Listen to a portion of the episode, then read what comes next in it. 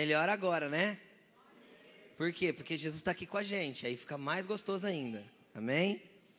É, abriu a sua Bíblia comigo em Mateus capítulo 5, versículo 38. Amém? Diz assim: Vocês ouviram o que foi dito, olho por olho, dente por dente. Mas eu lhes digo: não resistam ao perverso.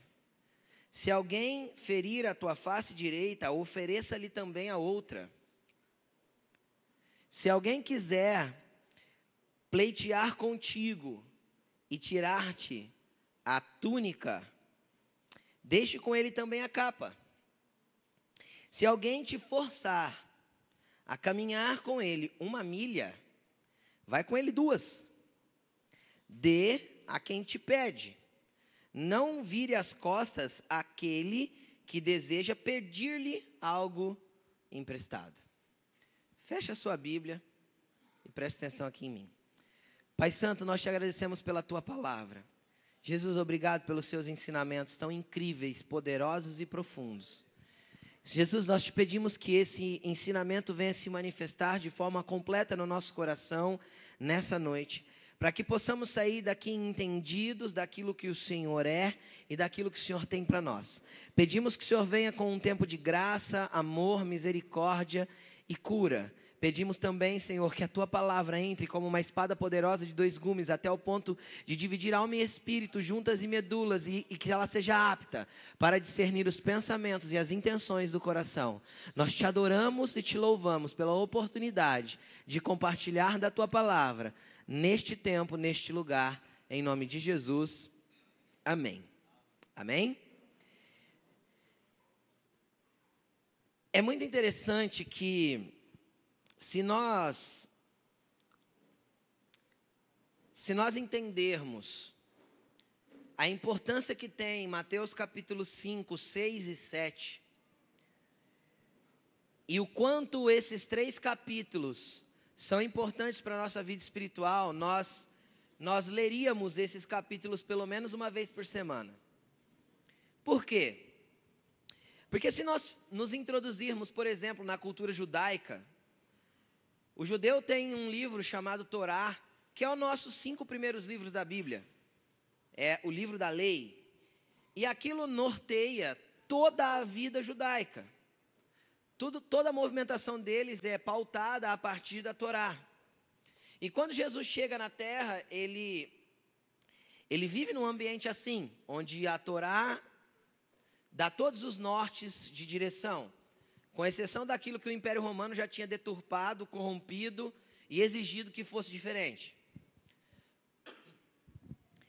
E o sermão que, que os tradutores aqui colocam como sermão do monte, né? É assim que ele está descrito. É, alguns, alguns teólogos, historiadores falam que foi o primeiro sermão de Jesus, a primeira vez que Jesus reuniu uma multidão para ensinar. Outros dizem que não foi o primeiro, mas foi um dos primeiros. Isso é fato, porque foi no comecinho do ministério dele. Independente de ser o primeiro ou um dos primeiros, é, é interessante que Jesus, ele, ele, não, ele, não, ele não ensinou uma única vez, ele não pregou uma única vez. É fato que quando estava todo mundo reunido lá para que ele multiplicou os pães e os peixes duas vezes, ali tinha uma multidão de pessoas que parou para ouvi-lo. Só que os discípulos se preocuparam em relatar a multiplicação, mas não se preocuparam em relatar aquilo que Jesus tinha ensinado. Quem consegue entender o que eu estou dizendo? Então eu entendo que a, a, a inspiração do Espírito sobre a vida deles de relatar exatamente o que era importante em cada ocasião, nos deixou um norte daquilo que Jesus estava mostrando. E, e, aqui é muito nítido como, como, como Mateus e Lucas, né? Mateus relata com detalhes e Lucas pega umas partes, as partes principais, e, e é relatado esse ensinamento. O outro ensinamento de Jesus que é relatado já não foi um ensinamento público, né? Porque esse foi um ensinamento para uma grande multidão. Então isso mostra a importância que ele tinha. Já o outro ensinamento foi uma aula de discipulado, né? Jesus estava só com os doze, os doze tinham algumas dúvidas, perguntaram a respeito do fim dos tempos, e Jesus pega e fala assim: então senta aí que eu vou ensinar vocês. E ali estavam os doze discípulos só, e ele ensinou para os doze. Olha, Mateus capítulo 24, ó, no final dos tempos vai acontecer isso, isso, isso, isso. Mas o único sermão público, a única pregação pública de Jesus relatada na Bíblia é essa aqui. Mateus capítulo 5, 6 e 7. Está escrito ela. E ela é para nós uma, um norte completo daquilo que nós temos que viver. Não que o resto da Bíblia não seja importante, toda a Bíblia é importante, tudo nos mostra o caráter de Deus, a movimentação de Deus, padrões de movimentação tanto de Deus quanto do inimigo, padrões de movimentações de homens de Deus. A Bíblia toda nos dá um norte muito bom do que Deus quer que nós façamos. Na verdade, todo o norte, né? Toda a direção do que Deus quer que nós façamos. Mas isso aqui ele, ele é um, um condensado dos pontos principais. Quem consegue entender?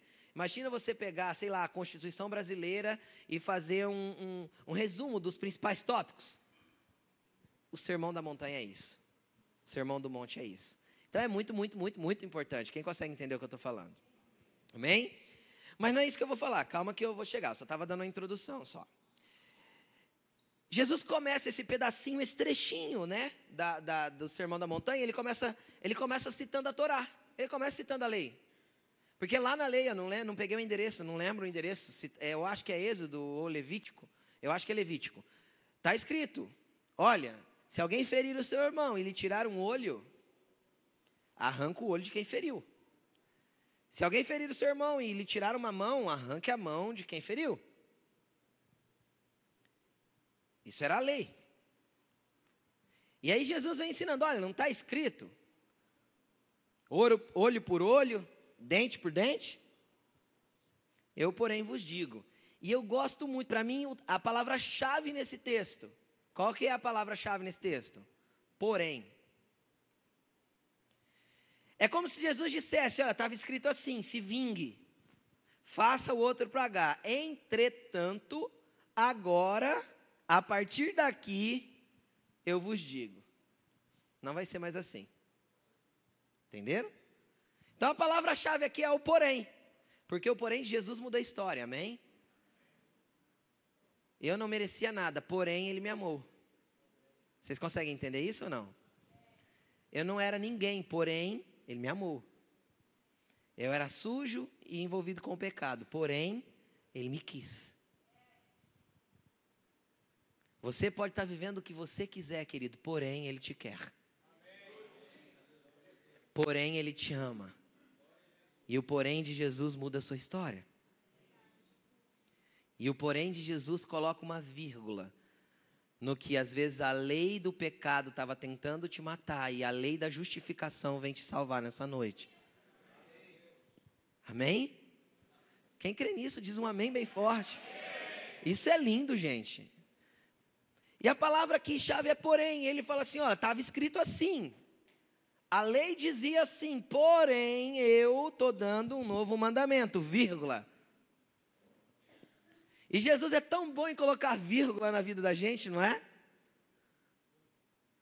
Porque o diabo ele é, ele é pai do ponto final. E Jesus, ele é o Senhor da vírgula. Você nunca ouviu assim dele, né?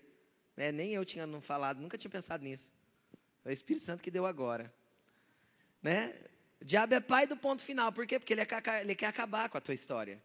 Mas Jesus sempre tem uma caneta para pôr uma vírgula e falar: ah, ah, não acabou, eu continuo escrevendo. Amém? Eu continuo escrevendo porque ele vai ser exatamente o que eu quero que ele seja. Amém? Mas vamos lá, vamos para a palavra. Jesus falou assim: olha, se alguém Eita, palavrinha dura. Para mim, do Sermão do Monte, é a palavra mais dura que tem esse pedacinho aqui. Se alguém bater na sua cara, de um lado, você vai dar o outro.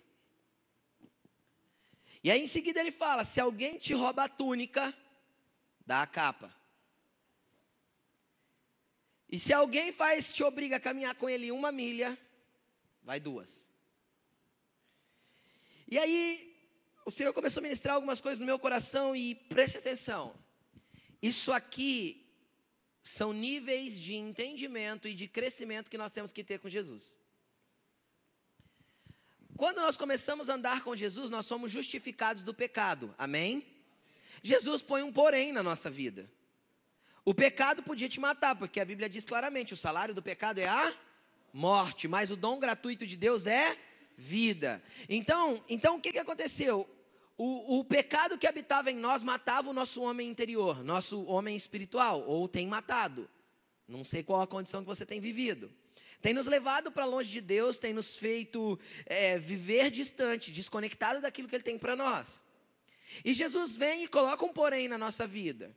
Só que depois do porém, existem algumas coisas que Ele quer fazer. E aí Ele quer começar a trabalhar no nosso interior, para arrancar algumas coisas de nós. Porque é o seguinte, Normalmente, quando, eu não gosto dessa palavra, mas quando a pessoa se torna evangélico, odeio essa nomenclatura, mas quando a pessoa se torna evangélico, as igrejas evangélicas, elas estão acostumadas a olhar para as pessoas e, e, pela força do braço do homem, ou pela insistência, arrancar das pessoas as coisas externas.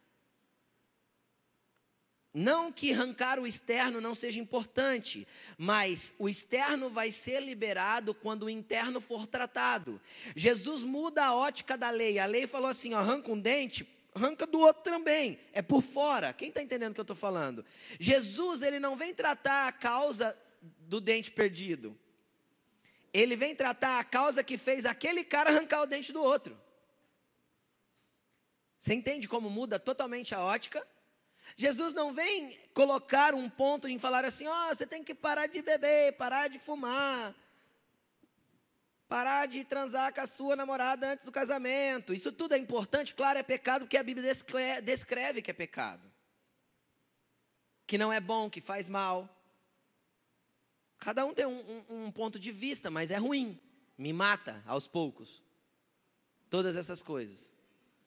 Só que se eu ficar brigando com você e vir aqui ficar falando, para de pecar, irmão, para de pecar, irmão, e não tratar a razão do qual você peca, é inútil.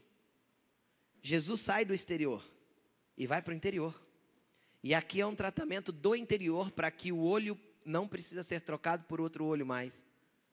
Quem consegue entender o que eu estou falando? Jesus, ele quer trabalhar dentro de você para que você ame tanto ele que o pecado se torne um ódio para você. Você consegue? Se torne nojento. É isso que Jesus quer fazer. E aí ele está falando assim, ó, então vamos lá, vamos começar, vou começar a ensinar vocês. Se alguém bate na tua cara, dê a outra. E do que que Jesus está falando aqui? A gente, porque uma, um tapa na cara, querida, não sei se alguém aqui já teve o desprazer de levar um tapa na cara. Mas um tapa na cara é uma ofensa. Eu acho que não existe nada que ofenda mais do que um tapa na cara. É uma ofensa. Aquilo gera ódio, indignação, dor, angústia, mágoa profunda, depende de quem vem. Quem consegue entender? Pode causar uma mágoa profunda, pode causar uma dor profunda, pode causar ódio, pode causar desejo de vingança. E por que causa? Porque está guardado dentro do coração, é onde Jesus começa a tratar. Jesus falou assim: ó, todo pecado, todo erro não sai de fora, sai do interior e do coração do homem. Marcos capítulo 6. Então, o ódio já estava lá dentro. A mágoa, a dor, estava tá, tudo lá, só desencadeou algo com uma manifestação física. E o que, que Jesus está ensinando aqui? Vocês precisam aprender a lidar com as ofensas. Vocês vão ser ofendidos. Quem aqui já foi ofendido alguma vez na vida? Né? Tem gente que tem que levantar os dois pés. Né? Tem coisa que nos ofende muito. E eu vou contar uma coisa para você. A ofensa, ela, ela, cada, cada, quanto mais perto a pessoa que nos ofendeu, mais dolorosa ela é. Quanto mais nós depositamos confiança e amor na pessoa que nos ofendeu, mais dolorosa a ofensa é. E o que, que Jesus estava ensinando? Jesus falou assim: cara, se você levar um tapa na cara, perdoe. Não revide. Libere-se da mágoa, libere-se do rancor, libere-se do ódio, libere-se do desejo de vingança. Não é isso que eu tenho para você. Eu quero você com um coração puro, com um coração limpo, com um coração pronto a amar. E como que nós vamos conseguir esse coração? Com o coração de Jesus em nós. Pedindo para Jesus nos encher do amor dele. Aí você fala assim, mas pastor, esse troço é muito difícil, né? Querido, deixa eu te explicar uma coisa. Jesus não pediu nada para nós que ele não tenha feito por nós. Eu acho que você não entendeu essa frase. Senão você tinha dado um pulo bem grande dado glória a Deus. Jesus não fez nada, não, não pede nada para nós que ele não tenha feito por nós. Está tudo conquistado, eu só preciso acessar.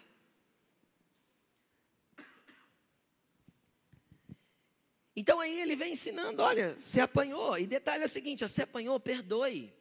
Você está sofrendo, perdoe. E não é só perdoe. Porque muitas vezes a gente se afasta e mantém uma distância. Ou quem aqui é crente há mais de é crente frequentador de igreja evangélica, mais de cinco anos? Levante a mão aí. Ó, bastante, a maioria. É, presta atenção. Quem nunca usou? Quem nunca usou desses que levantou a mão aqui? Eu vou perguntar quem já usou, né? Quem já usou aquela frase assim, ó?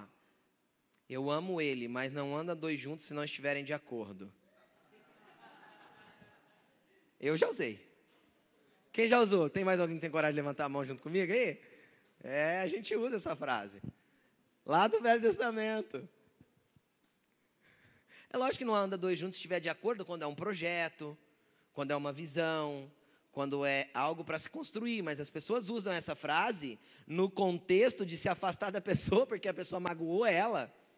E aí ela quer manter distância, para quê? Para não ser magoada de novo.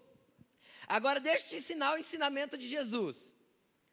Se você apanhou do lado direito, dá uma chacoalhadinha e vira o outro. Do que que Jesus está falando? De velocidade. Perdão instantâneo, na hora, para já. Cara, tu tá me batendo, mas eu tô te amando. Entendeu? Você tá fazendo eu sofrer, mas eu vou derramar tanto amor em você, cara, que você vai parar de me fazer sofrer. De tanto amor que eu vou liberar sobre a sua vida. Se quiser continuar batendo, pode continuar batendo, porque eu vou continuar te amando. Amando e amando.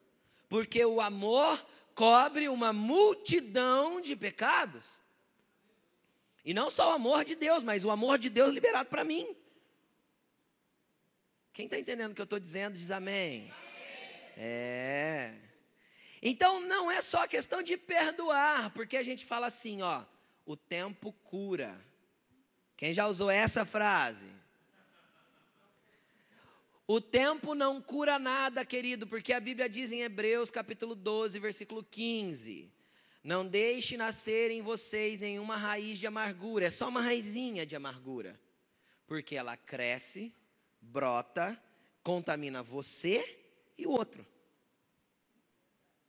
Então o tempo não cura, o tempo aprofunda a ferida. Você consegue entender isso ou não? É como se o tempo empurrasse a semente mais para baixo. E quanto maior as raízes, maior a, a árvore. Entendeu? Maior é aquilo que vai crescer de você. Se as raízes se aprofundar, da amargura, da dor, da mágoa, do desejo de vingança se aprofundar em você. Então tem gente te batendo, querido, ame, ame, ore por ela. Jesus falou assim: ó, ore pelos seus inimigos, abençoe aquele que, que, aqueles que perseguem vocês. O que, que você vai pedir? Paciência? Não, amor. Jesus derrama amor sobre o meu coração. Me ensina a amar essa pessoa. Me ensina a amar essa pessoa. Me ensina a amar essa pessoa. Me ensina a amar essa pessoa. Porque às vezes, eu não sei se você já chamou essa pessoa de cão, de satanás, Lá vem aquela pi daquela pessoa, ô cão. Não sai logo do serviço, não pede logo as contas. Estou orando para ele sair da, do serviço. Como assim, cara? Orando para ele sair do serviço. Jesus te colocou ele do teu lado para você encher ele de tanto amor, ganhar ele para Jesus. Você está querendo que ele saia do serviço? Pastor, mas ele é uma pedra no meu sapato. Querido, Jesus te faz flutuar, então continua flutuando com Jesus, mas ame. É o teu amor que tem que contagiar. Esse é o ensinamento do nosso Jesus. E por que Jesus ensinou a vencer as ofensas? Porque eu entendo que todas as vezes que o Senhor quer nos levar para um ambiente espiritual diferente, Ele vai tratar primeiramente a capacidade que nós temos de amar e perdoar. É o primeiro ponto que é tratado. Se nós não tivermos a capacidade de amar e perdoar, Ele não pode nos dar lugares espirituais para avançar. Quem consegue entender o que eu estou falando? Se você, isso é tão importante, tão importante, que isso está escrito no Pai Nosso, isso está escrito nos dois versículos depois do Pai Nosso, está escrito um montão de vezes no, no, nos Evangelhos. Jesus dedicou Mateus capítulo 18 inteiro para falar a respeito de ser ofendido, ter um coração puro e perdoar. Lê Mateus capítulo 18. É algo que os discípulos falaram: Uau, isso é importante, vamos retratar. Entenderam? Tem um capítulo inteirinho na palavra tratando só desse dessa questão, porque é a primeira ruptura que temos que fazer. Queridos, já parou para perceber que quanto mais você tem mágoa, mais você tem dor, mais você se aprofunda no rancor, mais você se sente depressivo, mais você sente ódio, mais a coisa fica ruim para você? Mais você anda em círculos, parece que as coisas não dão certo, e você está orando e a coisa não anda. Por quê? Porque precisa de uma liberação do teu coração. Você precisa liberar o perdão para essa pessoa, você precisa voltar e derramar amor, você precisa voltar onde você caiu. Volta, se arrepende, porque você deixou o primeiro amor. Entenderam? Então é uma chave. O saber perdoar rapidamente te faz avançar em Deus. Deus me ensinou isso do jeito mais difícil. Eu, posso, eu poderia contar alguns testemunhos. Minha esposa sabe bem do que eu estou falando, ela viveu esse processo comigo. Mas hoje me Deus, Deus tem me dado uma dádiva tão grande que, independente do nível de ofensa, eu consigo resolver muito rapidamente no meu coração. Muito mesmo. Minha esposa está aí de testemunha para isso. Mas Deus me ensinou isso, fazendo com que as pessoas me ofendessem muito. E aí, naquele culto de domingo, eu ali de olhos fechados, falando com o papai, papai fala assim: vai lá e pede perdão. Eu falo: Jesus, não fui eu. Não fui eu, Jesus. Ele falou assim para mim: Eu sei, mas eu estou te mandando e pedir perdão. E eu falo: Tá bom. E eu fui. E isso não foi uma vez só, não. E Jesus foi ensinando, e foi ensinando, e foi ensinando, e várias coisas foram acontecendo. E eu fui passando de nível, e foi subindo a fase, e o chefão foi ficando mais difícil, sabe? Mas nós temos que ter um coração limpo e perdoar rápido. Entendeu? Porque tem gente tem gente que é especialista em bater de volta, né? Não tem? Deu, tomou. Não é assim? Bateu de um lado, estou levando do outro. Oh, Jesus. Fala, fala, levanta a mão para o fala assim: Jesus, ensina eu. Fala para Ensina eu, Jesus. Amém? Vamos continuar. Olha que interessante. Quando você vence a questão das, das ofensas, ó, presta atenção como isso é profundo. Quando você conseguiu vencer a questão das ofensas, Jesus dá um próximo nível. Ele fala assim, ó, se alguém te roubar a túnica, dê para ele a capa. Se você pensar isso no natural, eu vou te explicar o contexto, você vai entender que não é bem isso. Você pensar isso no natural, você fala assim, você fica pensando assim, ó, tô lá no calçadão andando, alguém chega em mim e fala assim, passa o celular. Eu falo, tô, leva a carteira também.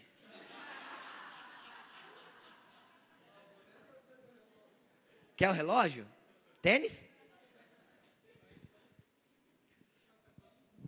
A verdade é que Jesus está tá, tá, tá nos levando para entender um ambiente espiritual interessante aqui. Muito interessante. Por quê? Porque ele, ele fala de túnica e de capa. E eu quero te explicar a veste judaica para você entender que isso não faz sentido algum. no natural. Como assim não faz? Não faz, você vai entender que não faz. O que era a túnica? A túnica era a peça que cobria o corpo. Normalmente usava-se só um calção feito do mesmo pano da túnica por baixo, tanto o homem quanto a mulher, e jogava-se a túnica por cima. A túnica era comprida, algumas mais longas, outras assim no joelho para homem, mulher não, tinha que ser longa, até embaixo.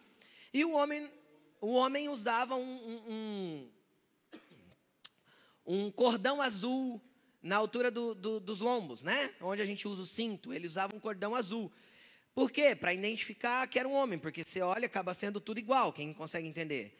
Então o homem usava o cordão e a mulher não, justamente para não marcar as curvas da mulher. Então o homem usava o cordão, a mulher era o vestido reto. E isso era uma túnica. E a túnica, ela era dividida em duas partes, mas feita numa única peça. Era algo que você vestia de um todo, entende ou não? Você jogava por cima. E é interessante que essa túnica, quando ela era vendida, ela, ela não tinha o buraco do pescoço. Você fazia. Porque dependia do tamanho da sua cabeça, do jeito que você queria, podia ser em V, podia ser redondo, cada um fazia ao seu gosto o buraco do pescoço. Quem consegue entender? Fazia o corte do pescoço. Então, ela era vendida sem o buraco. Isso caracterizava uma túnica nova. Uma túnica nova não tinha que ter o buraco do pescoço. Quem consegue entender? Então, só tinha o buraco dos braços. Ou, dependendo da túnica, tinha uma manga, o que não era comum. O normal era ter só o buraco, era um, um saco mesmo, assim. Entende? E ela é feita de alguns materiais conforme as posses, né? Tinha de linho, que era mais chique, vamos dizer, e tinha outros materiais até chegar ao pano de saco, que você já ouviu um monte de vezes na Bíblia. Por que o pano de saco? O pano de saco ele só era usado em momentos que a pessoa estava extremamente triste, ou de em jejum ou algo que ela tinha que matar a sua carne. Por quê? Porque o pano de saco pinica. Incômodo, ele é desconfortável. Sabe aquela coisa, eu não posso esquecer que o momento não está bom? Entenderam? É para isso o pano de saco. E aí, conforme a, as posses da pessoa, o pano era diferente. Pano de saco ninguém usava no dia a dia, porque não, não era possível. Mas tinha três tipos de pano, eu não lembro agora, gente, não anotei. Mas tinha três tipos de pano, eu sei que o mais top era o linho. E o que, que acontece? Existia o, o manto ou a capa. Entendeu? E o manto, o manto era algo interessante, porque assim como a túnica era uma peça extremamente necessária. Por quê? Porque a única peça de frio era o manto. A única coisa que te agasalhava do frio, do, do frio para andar nas ruas e etc e tal, era o manto. E dentro de casa era o fogo. Quem consegue entender? Não, não tinha, não tinha outro tipo de peça. Então, quase é, todo judeu, todo homem, toda mulher tinha uma túnica grossa. Uma túnica de, de, de, feita normalmente de, um pano grosso e bastante lã por cima, para aquecer. Só que, na tempo de calor, isso não podia ser usado. A pessoa cozinhava dentro daquilo. Quem está entendendo o que eu estou falando? Então, os homens mais ricos faziam uma túnica leve, uma, um manto leve, uma capa leve, porque era sinal de status. Porque era muito caro ter uma, um, um manto leve. E alguns, alguns usavam ele durante todo o dia, porque eram tipo assim, sacerdote andava de, de, de, manto o tempo todo, Jesus andava de manto o tempo todo, tá bom? Tem gente que pensa que Jesus não tinha dinheiro, querido, Jesus não viveu os prazeres dessa terra, mas dinheiro ele tinha. A Bíblia diz que ele tinha mulheres que sustentavam o ministério dele. E, bom, eu poderia dar diversos textos para ver que Jesus, o ministério de Jesus era próspero. O dia que quebraram o vaso de alabastro, sabe quanto custava o vaso de alabastro que Maria quebrou? Eu já fiz as contas em denário. Dava mais ou menos 16 mil reais. E ela quebrou ali nos pés de Jesus. E, e Judas veio ficar bravo. Porque Judas era o tesoureiro que passava a mão. Ele passava a mão, a Bíblia está escrita na Bíblia, não é que eu estou inventando, não, está escrito. E aí ele, é, podia ter vendido e dado para os pobres. Entendeu? É, os pobres, né? Coitado, pobre Judas. Pobre de espírito. E, e, Jesus tinha a túnica de linho, Jesus tinha o manto que ele andava. A mulher do fluxo de sangue tocou na orla do seu manto. Jesus andava com um manto. E esse manto mais leve, ele normalmente ele tinha mangas. Então ele ficava aberto, encaixado pelas mangas. Agora preste atenção no que eu vou te falar. Jesus falou assim: ó, se alguém roubar a tua túnica, dê para ele a capa. Fala uma coisa para mim, qual que seria o ladrão burro que iria roubar a túnica, velho? Por quê? Porque a túnica custava um terço do preço do manto. E qual que é mais fácil arrancar do cara? Imagina o cara vestido com um sacão, você tem que catar lá na barranca, arranca, a túnica aí, vai. Você consegue entender o que eu estou falando ou não? Ou você puxar a capa dele, que só está nos braços. Seria muito mais fácil arrancar a capa do que arrancar a túnica. Só que Jesus não fala, se alguém roubar o teu manto, a tua capa, dá para ele a túnica. Jesus não falou assim. Jesus falou, se alguém roubar a tua túnica, dá para ele a capa. Do que que Jesus está falando? Quando nós vencemos a ofensa, nós somos inseridos com uma nova vestidura no mundo espiritual. Com novas vestes. Eu não sei se você entende isso, mas eu vou te explicar de uma forma simples para que seja é, simplório na tua mente o entendimento. Nós somos identificados no mundo espiritual pelas vestes espirituais que usamos. O, reino dos céus nos conhece, nos identifica, e o mundo espiritual, o Satanás e os seus demônios, nos identificam pela roupa espiritual que usamos. Tá? Isso é real. E quanto mais é o que, é o que para mim aconteceu no Éden. Para mim, Adão não estava pelo Adão. Estou sendo sincero. Tem teólogo que vai discordar de mim. Eu não estou aqui para falar heresia, eu estou te dando o meu ponto de vista. Adão não estava pelado. Não estava. Ele usava roupas espirituais que o próprio pai tinha dado. Quem consegue entender o que eu estou falando? De repente ele peca. Quando ele peca, ele olha para ele mesmo, que a Bíblia diz assim: e vendo que estava nu, então eu acho que antes ele não estava. Entende? Porque ele estava vestindo algo espiritual. E como ele vivia num ambiente totalmente espiritual, sem o pecado, ele via suas roupas espirituais. A partir do momento que os olhos dele se fecharam para o mundo espiritual por causa do pecado, ele olhou para si próprio e falou: Nossa, estou sem roupa. Entenderam? É o meu entendimento. Então eu entendo que aqui Jesus estava falando assim: ó, quando você alcançar esse nível de levar umas bofetadas e já perdoar, de ser ferido, magoado, perdoar e continuar amando, eu vou te vestir espiritualmente. Você vai ter uma túnica e um manto comigo. Só que vão tentar tirar a tua túnica para expor suas vergonhas. Quem consegue entender o que eu estou falando? Vão tentar roubar o que eu já te dei. O inimigo vai armar estratégias para arrancar o que eu já te dei. Não, não fica brigando. Porque se alguém tentar arrancar a tua túnica, dá a capa também. Derrama o que sobre ele? Dá o que você tem, querido. É o que Pedro fez na porta do templo, lá em Atos capítulo 3. Eu não tenho prata e não tenho ouro. O que eu tenho, eu te dou. Você consegue entender o que ele estava falando para aquele homem? Eu tenho. Ó, quer ver? Eu vou tirar minha capa, como se ele dissesse espiritualmente. Ó, eu tenho essa capa para te dar, toma. Levanta e anda. Você consegue entender? Então, querido, vão tentar roubar, mas não fique preocupado das pessoas tentarem te roubar. Derrama amor, dá mais. Estão tentando arrancar a túnica, dá um pouco mais. Entendeu? Derrama mais amor. Você tem uma capa para cobrir ela do frio espiritual que ela está vivendo. Para dar nobreza para aquela pessoa que não tem nobreza nenhuma. Porque quem anda com Jesus é nobre, amém? A pessoa não tem nobreza nenhuma, dá a sua nobreza para ela. E não se preocupa, não falta roupa no céu. Conforme você deu uma, Jesus já te vestiu com outra. Por isso que ele fala: não dá só a túnica, não, derrama mais. Abençoa mais, ama mais, coloca mais sobre a vida da pessoa. Não tem problema, você não vai ficar sem. Eu tenho mais para te dar. Eu tenho mais para derramar. Não se preocupa que estão inventando história de você, tentando arrancar a tua túnica. É isso. Estão te caluniando, estão inventando história, continua amando. Dá nobreza para essa pessoa que é caluniadora, porque falta nobreza para ela. Cobre ela com a túnica. Cobre a vergonha dela. E exponha a sua, porque eu estou te cobrindo.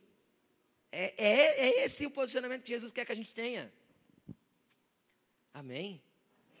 Vocês estão entendendo eu? Eu vou voltar a repetir. Nada que Jesus pede para você fazer, ele não, tá, ele não tem, que ele não tenha feito, tá bom? Vamos continuar. Aí ele fala assim: se alguém obrigar você a caminhar com ele uma milha, vai com ele duas.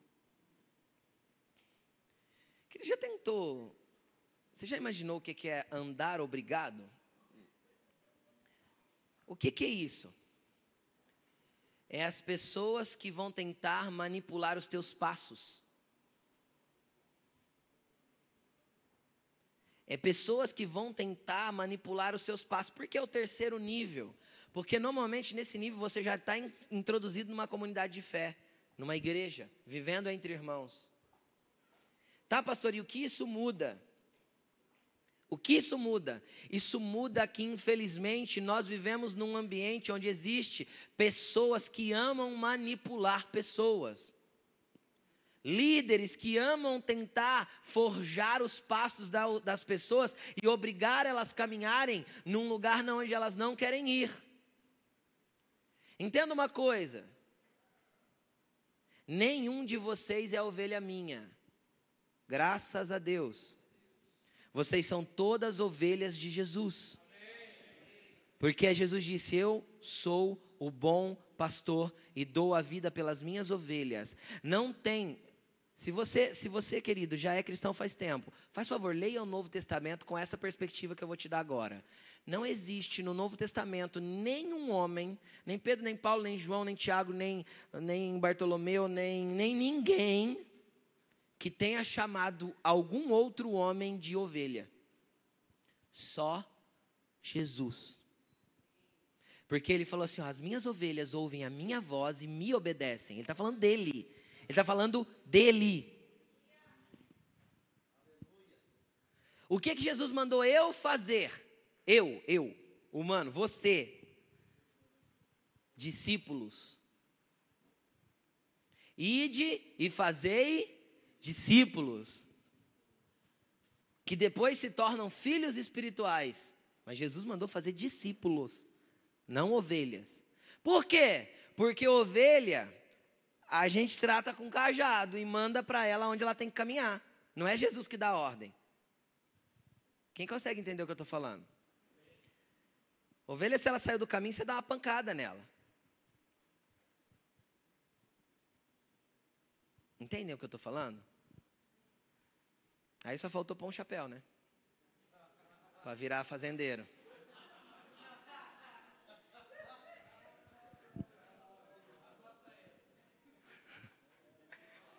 Vamos continuar. Vamos continuar. Não, porque aí trata como gado, né? Aí pode cantar aquela música, vida de gado, né? Não, você não é gado, querido. Você é filho de Deus. Amém? Você é filho de Deus, ovelha do Senhor Jesus marcados pelo sangue do Cordeiro. Amém? Então Jesus quer te conduzir e quando, quando as pessoas te forçam a caminhar por um caminho que não é teu, o que é que eu devo fazer? E um a mais, querido. Não é para brigar. Você consegue entender o que Jesus está ensinando? Não briga. Não é você que está errado. Vai. Vai um a mais por amor. Você consegue entender o que eu estou falando? Ame. Por quê? Porque o amor cura, o amor liberta, o amor transforma, o amor tudo crê, tudo espera, tudo suporta, o amor nunca falha. 1 Coríntios capítulo 13. Querido, então Jesus está querendo nos ensinar nesse tempo a nós entendermos o amor deles e amarmos Ele. Derramar esse amor sobre a vida das pessoas é mandamento. Olha, do mesmo jeito que você ama a Deus, de toda a tua alma, coração e entendimento, você também deve amar o próximo. Chacoalha o ombro do teu irmão e fala assim: Ame, irmão. Pode começar amando eu. Fala para ele.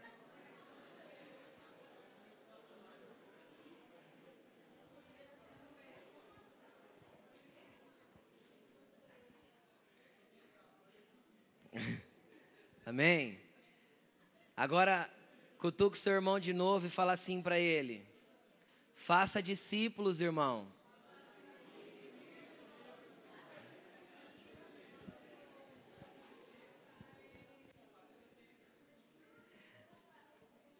Eu vou colocar um ponto de interrogação na sua mente para você meditar essa semana inteira. Se Jesus mandou fazer discípulos, onde estão os seus discípulos?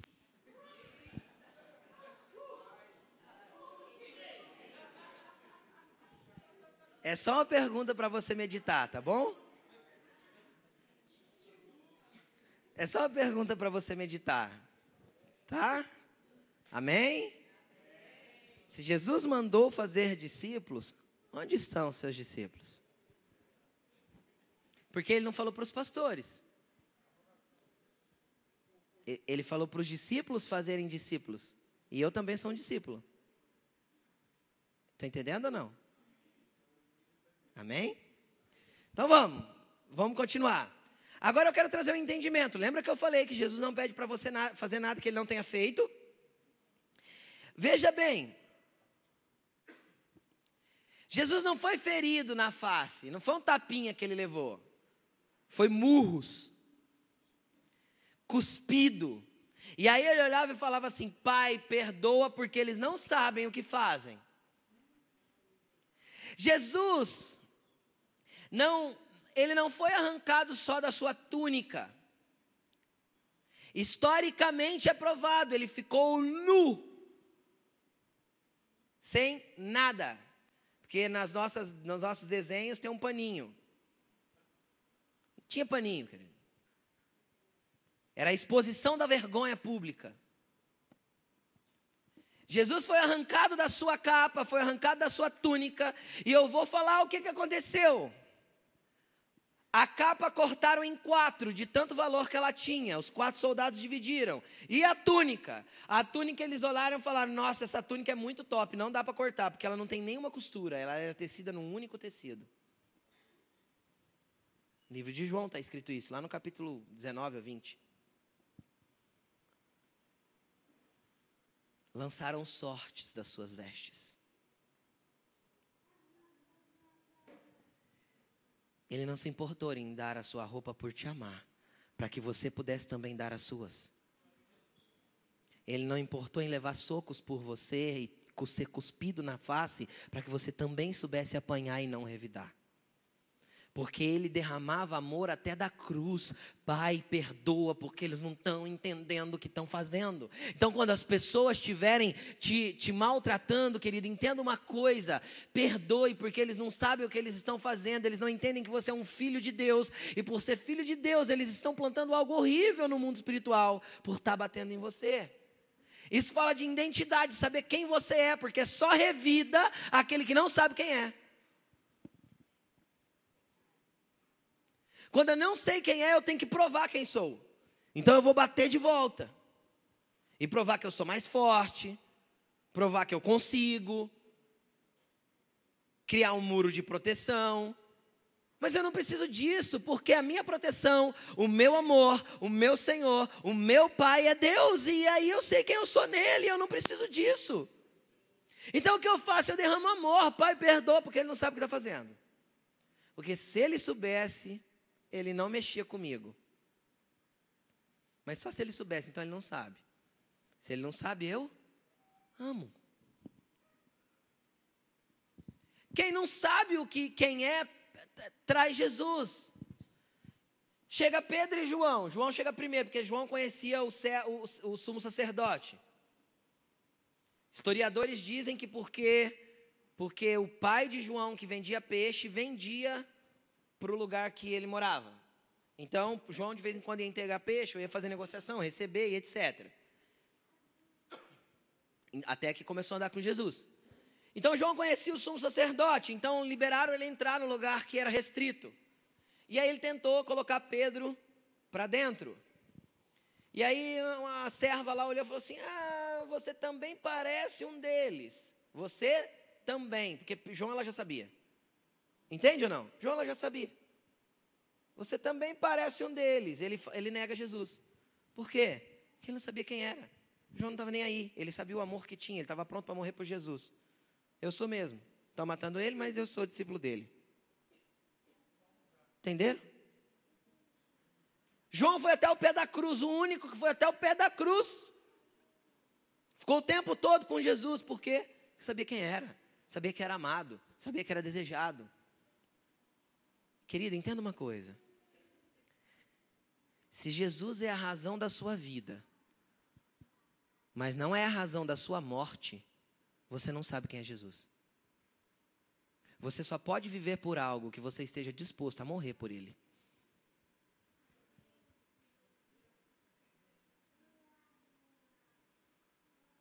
Ah, mas pastor, eu acho que não é assim. Vou dar um exemplo muito claro. Quantas pessoas você já viu que morreu por causa de um carro? Porque reagiu a um assalto? Quantas pessoas você já viu que morreu por causa de um tênis? Porque reagiu a um assalto? Por que a pessoa reagiu? Porque amava mamon. O carro para ela era mais importante do que a vida dela, porque o Deus dela é o dinheiro. Você consegue entender isso? Querido, você deve amar Jesus até o ponto de estar disposto a entregar a vida por amor a Jesus. Jesus tem que ser a razão da sua vida e da sua morte. É esse o nível de amor que você tem que ter por Jesus. Se Jesus não é a razão para você entregar a sua vida, então questione-se se Jesus é realmente teu Deus. Jesus já era Deus de João. Por quê? Porque João se sentia amado. Como que ele se auto-intitula no evangelho que ele escreveu? O discípulo a quem Jesus, ele se sentia amado. Ele se sentia, mas você acha que Jesus não amava os outros? Jesus amava todos igual. E por que ele fala dele próprio, o discípulo a quem Jesus amava? Porque ele se sentia amado. E por ser amado de Jesus, ele estava pronto para morrer por Jesus. Não só para viver por ele. Então ele vai para o pé da cruz. Se alguém chegasse assim e falar assim, você é discípulo dele, né? Ele falava, eu sou. Você vai ter que morrer também. Não tem problema não. Eu sei que ele me ama. Acho que João, se alguém chegasse em João nessa hora e falasse assim, você vai morrer também. Ele fala, cara, o ladrão que nem conhecia ele direito foi para o paraíso com ele, imagina eu. Entendeu? Ladrão que ele nem conhecia direito foi já para isso com ele. Imagina eu, cara. Andei com ele três anos e meio. Ele é meu brother, ó. É nós. Vou morar com ele já. Vou te contar o que aconteceu. João foi o último que morreu dos doze, tá? Por quê? Porque era amado. Tentaram, historicamente, isso não tem na Bíblia, isso é história. Arqueologia, pesquisas, historiadores. João foi o último que morreu e é provado, isso tem prova. Mas existem relatos históricos de que João foi torturado diversas vezes para morrer, mas não morria. Aí cataram ele, já que não morre, jogaram na ilha de Patmos. A ilha de Patmos era o quê? O cara, o ladrão que não tinha mais jeito, o cara que era o crápula da sociedade, larga lá. E larga lá mesmo, não tinha comida, não tinha nada, larga, põe lá, larga lá. Era um exílio. Era para o cara morrer. Eu fico imaginando, alguns anos depois, ou alguns meses depois, indo levar mais prisioneiro. Os outros tudo morto já, ele com, com um livro debaixo do braço, uma barba branca comprida, porque não tinha gilete. Cabelo branco comprido, porque ele já era bem velho nesse tempo. E um livro debaixo do braço. Que é isso aí, João? Isso aqui é a revelação de Jesus Cristo. Não é isso? Lê Apocalipse 1:1 livro da revelação de Jesus Cristo. É a revelação do meu, do meu, do meu Senhor. É a revelação de quem Ele é. Querido, podem tentar te exilar, Ele vai se revelar para você. Quando você o conhece, quando ele é revelado no teu coração, quando o amor dele é revelado no teu coração, você destila amor, querido. Aí ele continua: se te forçarem a caminhar uma milha, vai duas. Também existe divergência entre os historiadores. Mas o que nós conhecemos como via dolorosa, ou seja, o lugar que ele foi julgado até o lugar que ele foi executado, entre os historiadores diz que o caminho, porque não se sabe onde é o Gólgota, mas não se sabe direito onde era a casa que ele foi torturado e julgado. Então, entre os historiadores existe uma divergência, e esse caminho tem entre 600 metros, segundo algumas versões, e 1.400 metros, segundo outras versões. Você sabe quanto que é uma milha? 1.400 metros. Me obrigaram a carregar, andar uma milha. Só que eu não fui sozinho. Ele levou você nas costas. Ele levou o seu pecado nas costas. Então Jesus não pede nada para você que ele não tenha feito antes por você. Por amor. Porque você nem estava lá e ele já te amava. Ele carregou a cruz nessa milha e ele foi pendurado nela para morrer. Obrigaram ele a caminhar. Então Jesus não pede nada que ele já não tenha feito por você. Tudo por amor. E depois de tudo isso, ele sobe na cruz e fala: Pai, perdoa. Eles não sabem o que fazem. Quero que você se coloque de pé. Hoje eu tenho certeza que uma inundação do amor de Jesus vai entrar no teu coração.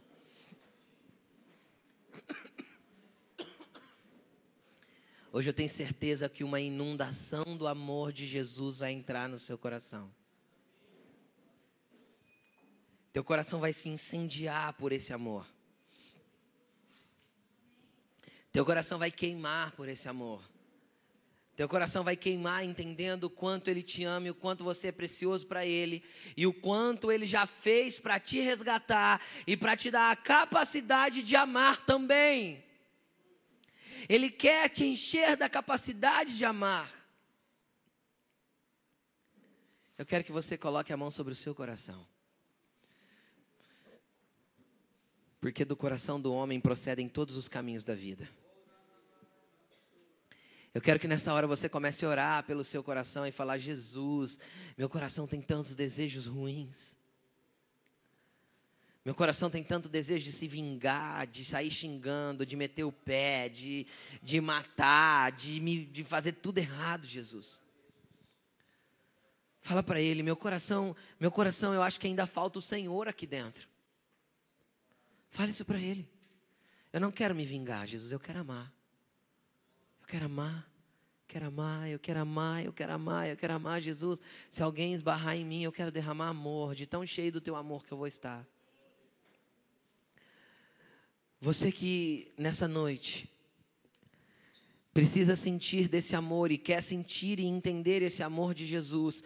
E você também que quer o teu coração limpo, porque você sente que algumas coisas pesadas estão aí dentro. Sai do teu lugar e vem até aqui para frente. Você que quer uma porção dobrada desse amor e quer ter esse esse entendimento desse amor de Jesus, vem. Vem porque Jesus quer derramar mais amor sobre o seu coração. Vá falando com Jesus, Ele está neste lugar. Vai falando, Jesus, meu coração. Vai falando para Ele, Jesus, o meu coração precisa muito de Ti. Vem, vem, vem. Vai falando, Jesus, eu quero te amar mais. E eu quero mais amor derramado sobre mim, até o ponto que eu te conheça e consiga derramar sobre as pessoas desse amor. Vá se abrindo para Ele, fala com Ele. Às vezes faz muito tempo que você não fala com Jesus, querido. Não precisa de uma palavra bonita ou de um linguajar polido. Você precisa de um coração aberto para entender esse amor sobre a sua vida. Vá falando com ele, você que está no banco, querido. Se, se você já entende esse amor, fala para Jesus: Jesus, eu preciso de mais desse amor sobre a minha vida. Eu preciso de uma porção dobrada deste amor sobre mim. Vá falando com ele, não fique de olhos abertos, não assista nada agora. É tempo de você se conectar com Jesus.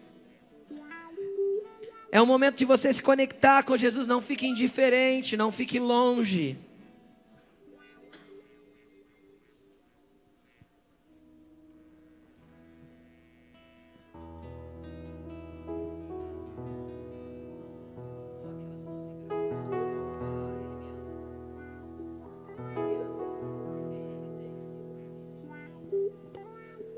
Falando com Jesus.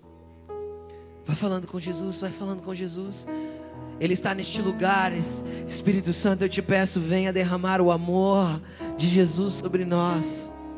Que nós sejamos inundados por esse amor e venhamos a entender o quanto precisamos amar. Espírito Santo, venha, Senhor, perdoar os nossos pecados até o ponto de ser, que sejamos limpos por Ti. Vem purificar o nosso coração, vem limpar o nosso interior. Vem, Espírito Santo, aqui mudar tudo que somos nos faz leves, Espírito Santo, pelo teu amor. Troca o nosso jugo, Senhor, pelo teu fardo que é leve, que é suave, Jesus. Vem com libertação nessa noite, tirando cativeiros de prisões de coração. Em nome do Senhor Jesus, eu declaro que todo cativeiro de mente, todo cativeiro de coração está sendo quebrado agora, para que haja uma cura dentro do teu interior. Em nome de Jesus eu dou uma ordem. Que todo espírito de angústia, que todo espírito de, de vingança, bata em retirada deste lugar e, vidas serão livres aqui nessa noite.